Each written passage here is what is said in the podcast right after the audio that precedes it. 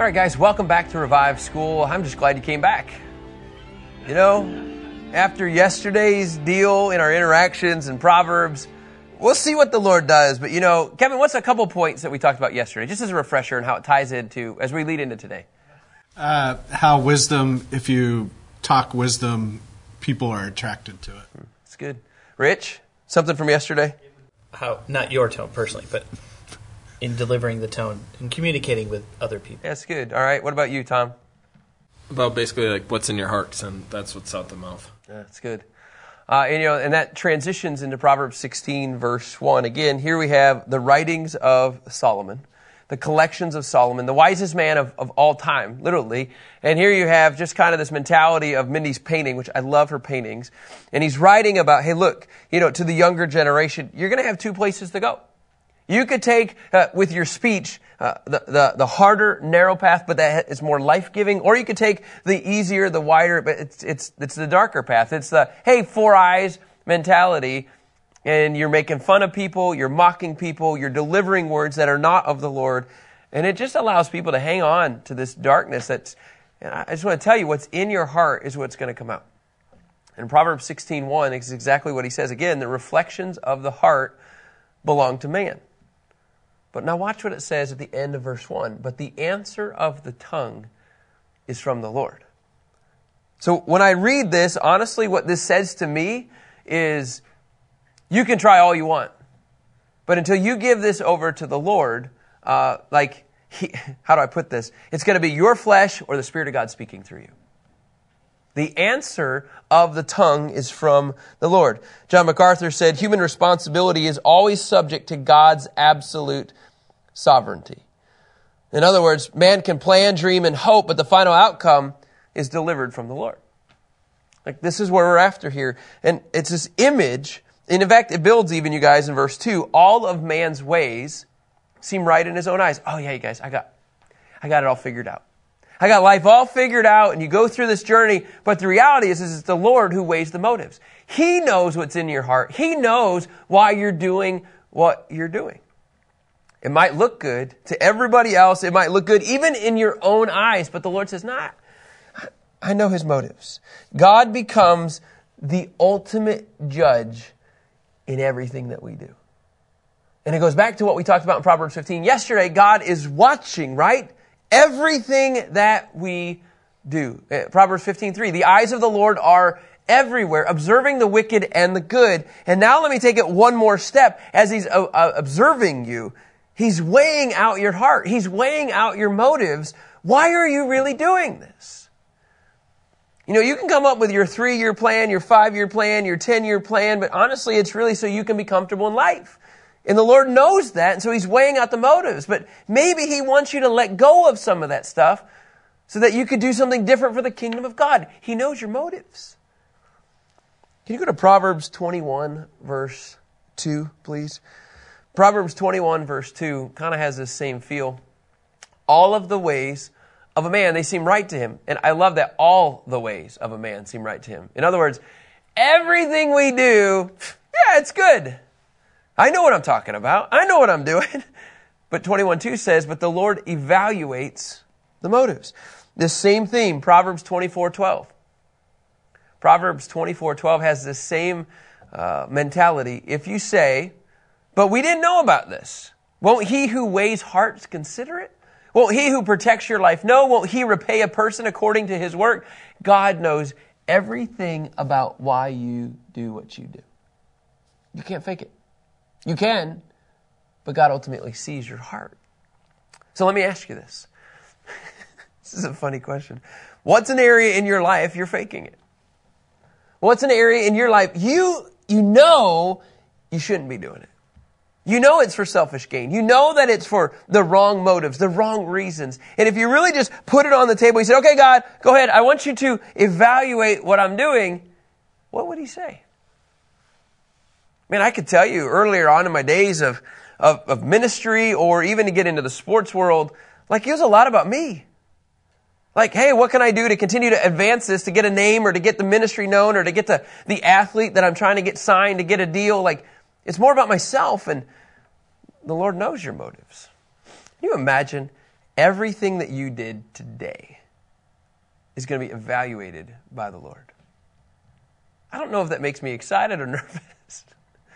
and it goes back to how we talk, it goes back to what we say, how we say it and the fact that the Lord actually weighs out everything. Now, Kevin, making sure everybody understands this is not salvation here that we're talking about. I'm not saying if I said one thing, well, I lost my salvation, or if I did something, I lost my salvation. No, I believe in the death, burial, and resurrection of Christ, and because of that, I am justified. I'm saved. And now I'm in this period of sanctification, this period of holiness, this period of righteousness, until I reach the perfect state in heaven. So in glorification state, I'm not there. So in that process, guess what? I got a ways to go.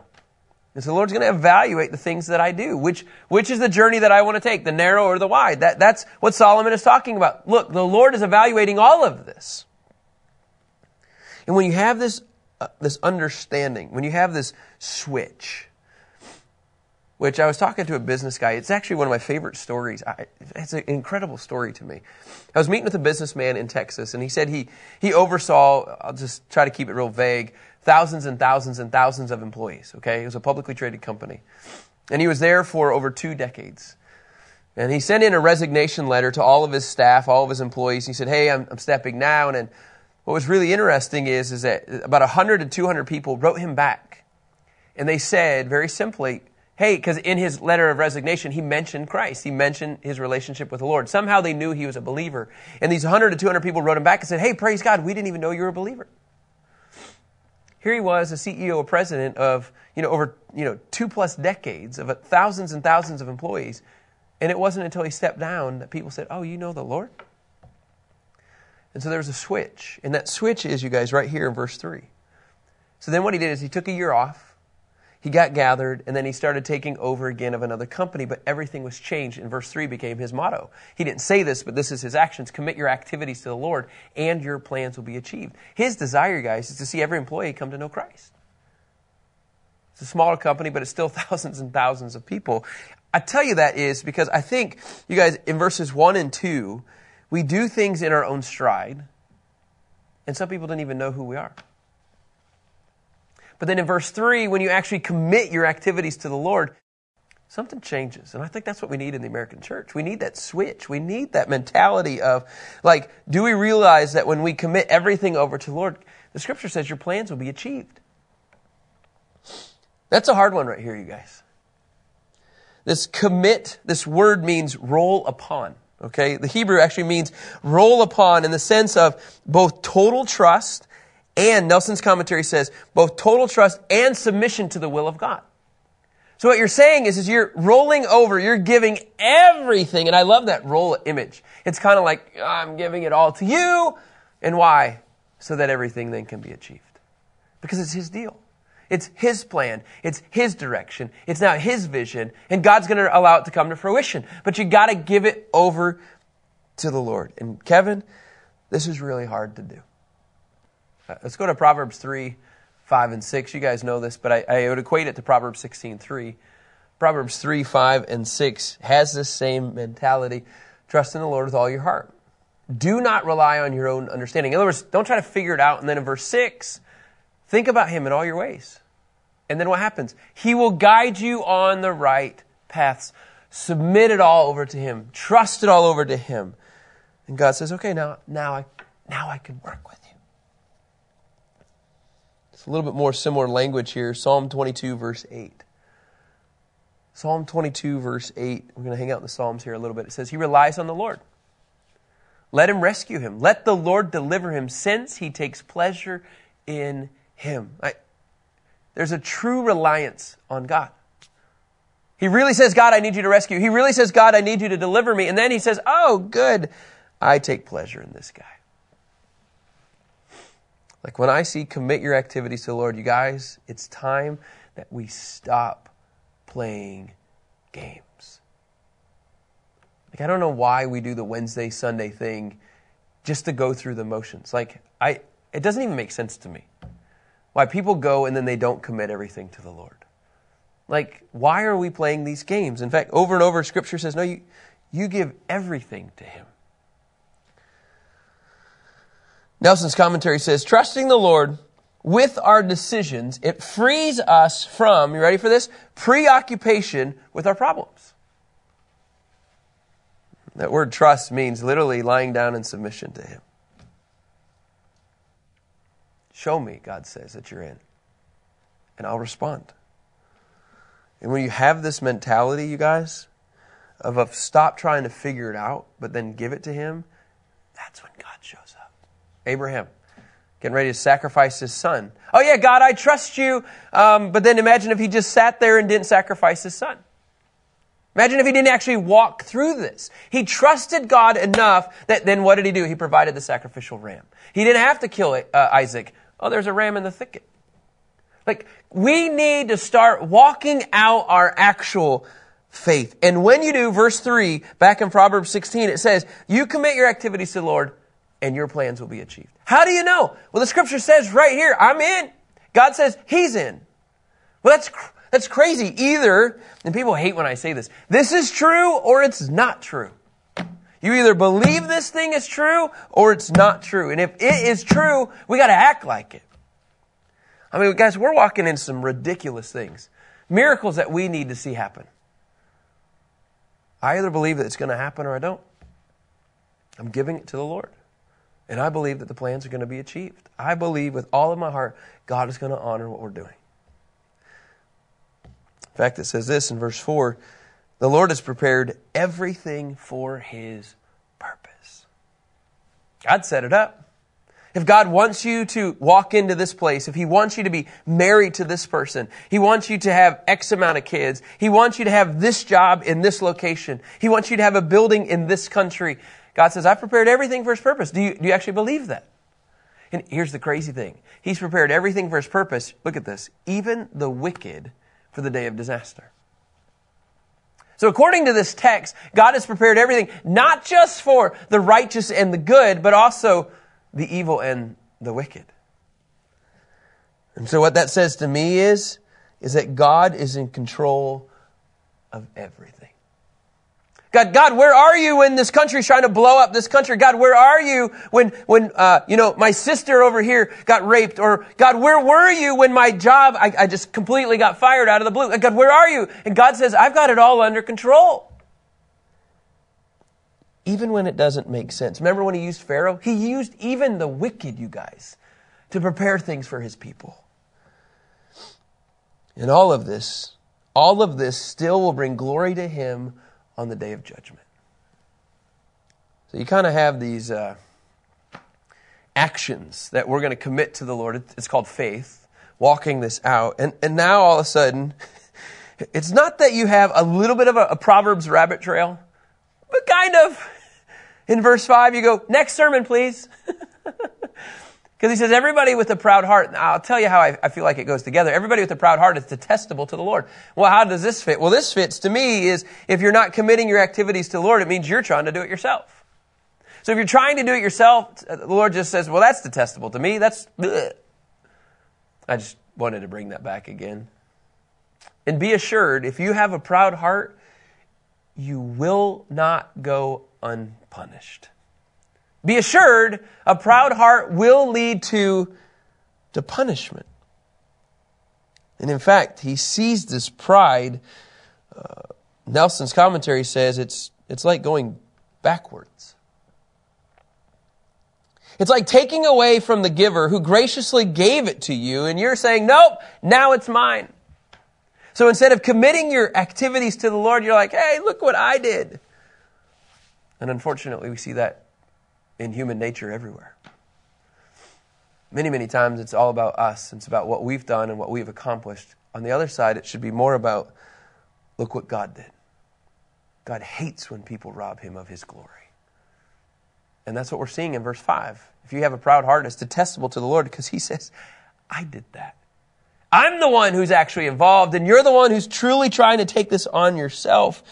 And then in verse 6, it says, Wickedness is atoned for by loyalty and by faithfulness, by mercy and truth, and one turns from evil by the fear of the Lord. Wickedness is atoned for by loyalty and faithfulness, and one turns from evil by the fear of the Lord. I, I, get the last part. One turns from evil by the fear of the Lord, like, whoa, whoa, hey, whoa, okay, God, I see, whoa, I see who you are. God, I'm, I'm turning towards you. But you guys have any thoughts, Kevin Rich, on the atoned for by loyalty and faithfulness, by mercy and truth? Any thoughts? Uh, my, my, version says in mercy and truth. So when I think of that, I think of God's mercy and God's truth. Um, he's atoned for my iniquity. So all of my sin, all of my transgressions that I've uh, against Him and Him alone, by His mercy and His truth, uh, He's atoned for them. In other words, even though there is wickedness, God says, I've got it covered. My mercy, my love, my truth, loyalty, and faithfulness, it's going to take care of that when you realize what I've done and you've turned away from the evil and you realize that there's the fear of the Lord. You see me? Like God's giving us an out in verse 6. He says, I've got this covered. But you have to understand something. There has to be a humble and contrite heart to receive this. Verse 7 to watch. It still all builds. When a man's ways please the Lord, he makes even his enemies to be at peace with him. The guys that even hate him actually like him. Now, we haven't seen a whole lot of that in the United States lately. uh, we see most people at each other's throats. But when one man walks in a way that pleases the Lord, even those that should hate him like him.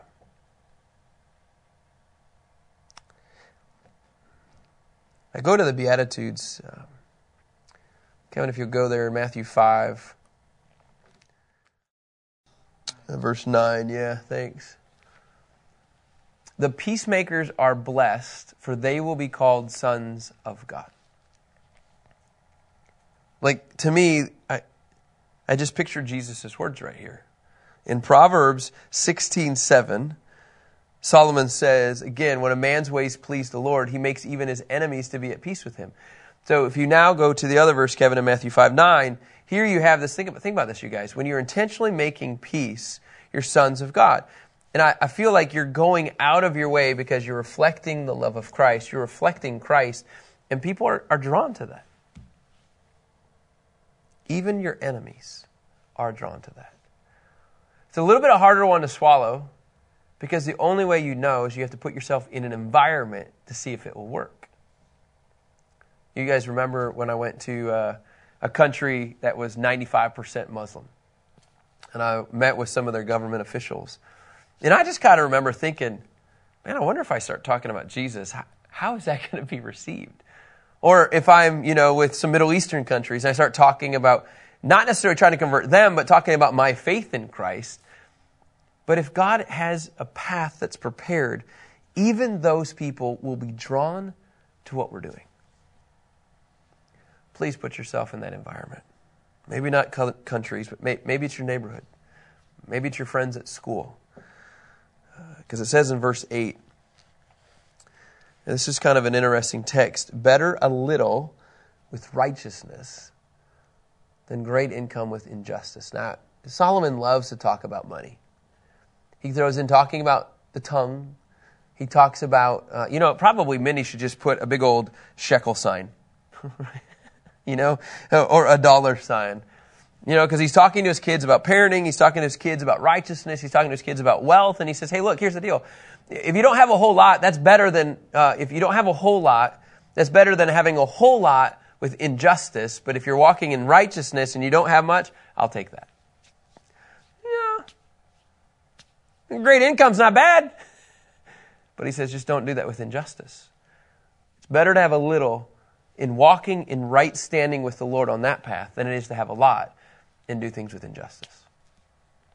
And for some reason, we think that if we have more, uh, it will get better. Solomon says, No, man, it's better if you don't have much, but you're still walking with me. I have here in my notes, uh, Nelson's commentary says, and I think this is kind of cool righteousness is the real treasure. Just like that image. You don't have to have a whole lot, but your real treasure is when you're walking in righteousness. Now, I want to say something about verse 7. Even though, uh, you know, people, your enemies are going to be at peace with you, I, I do want to say it doesn't mean that you won't deal with persecution. God, I want to paint this perfect picture of, hey, man, I love Jesus. And the next thing you know, like all of your buddies, Muslims and Hindus and all the Jews and the atheists, and they're all like, hey, man, there's the guy who loves Jesus. I don't know why I have to be a hippie when I'm doing this. And like everybody's at peace with me. Like, you, like I'm not trying to paint that picture, but I am painting a picture. Kevin, can you go to Second uh, Timothy three twelve? Like, it is real. People will be attracted to Christ in in you. But in 2 Timothy 3.12 says, in fact, all those who want to live a godly life. So if you walk in this right standing path in Christ, uh, if you live a godly life in Christ, you will be persecuted. Wait, wait, which one is it? Yes. I can see both. You will see both. And my prayer is that you do. I am utterly convinced that when you see peace with people, it will drive you to see more, which will lead to persecution. you go to verse 9, and I think this is such a good verse. It's really what we've been talking about all day today. A man's heart plans his way, but the Lord determines his steps. I think, Kevin, wouldn't you agree? It's what we've already been talking about in verse 2. All a man's ways seem right to him but the Lord evaluates the motives. Verse 3 Commit your activities to the Lord and your plans will be achieved. Look, you begin to walk this out, but the reality is in verse 9, but it's the Lord who actually sets the course. A man's heart plans his ways. So here's what, here's what I'm talking about. All right? Kyle's heart plans. Kyle's heart plan. Sounds really good, right? All right, so I would like to go to eh, let's go to the Middle East. Yeah, sounds good. I'd like to take my family. Yeah, sounds good.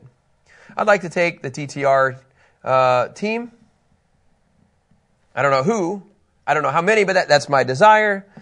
You know, the reality is I'd like to have my house paid off in Texas in order to get to that point. Okay, that sounds good. Uh, the reality is I'd like my kids to be good with the move, whatever that is. You know, like, is it temporary? Is it short terms? You know, you get the point. But I like, here's the point. I'd like my kids to be good with it. Okay? You know, it'd be fun to have friends that support us. And I, I don't mean necessarily financially, but prayer, encouragement, finances, like, but friends who say, I'm with you. Like, that all sounds like a great plan. Now, this is it's Kyle's plan. Oh, and by the way, God, I'd, I'd like Revive School to be done by then. You know, like I'd like to finish all 66 books. Like that sounds clean. And oh, uh, by the way, like I'd like this to happen in, you know, the next year. But here's the deal the Lord determines all of it. No, let me, I don't want to put it that way. The Lord determines my steps. He could say, Yep, that'll work. He could say, Yeah, I really like that your family's going to go with you. but what if my house doesn't get paid off? What if I don't know which team goes? What if I say, I only have two friends? What if he says, I want 60 books done, Kyle, not 66? And what if he says, Kyle, it's in the next three months? And what if he says, Uh, two kids are excited, not four. Like, I, I don't know how this is going to work. It would be nice if he said your house is going to be paid off. It would be nice if he showed us who. I've put some things in motion, but I need the Lord to determine all of this. Can I just tell you this? I don't know if people are even willing to put down your heart plan. I put down the heart plan. Why? Because I want the Lord to show me the path. I want the Lord to determine every one of my steps. But He could say, that's not a good fit, Kyle. I need to roll over. It goes back to those comments again, you guys, in verse 3. I need to commit all of my activities to the Lord, give this all to Him, trust and submit to Him so He can take care of this. If this is really the case, if I have rolled over all of these things, you know what can happen according to verse 3, Kevin? All of it will be achieved. Is that a fair statement? All of that will be achieved if the Lord determines my steps and I've committed this to Him for His glory. Here's the crazy thing I don't know the timing.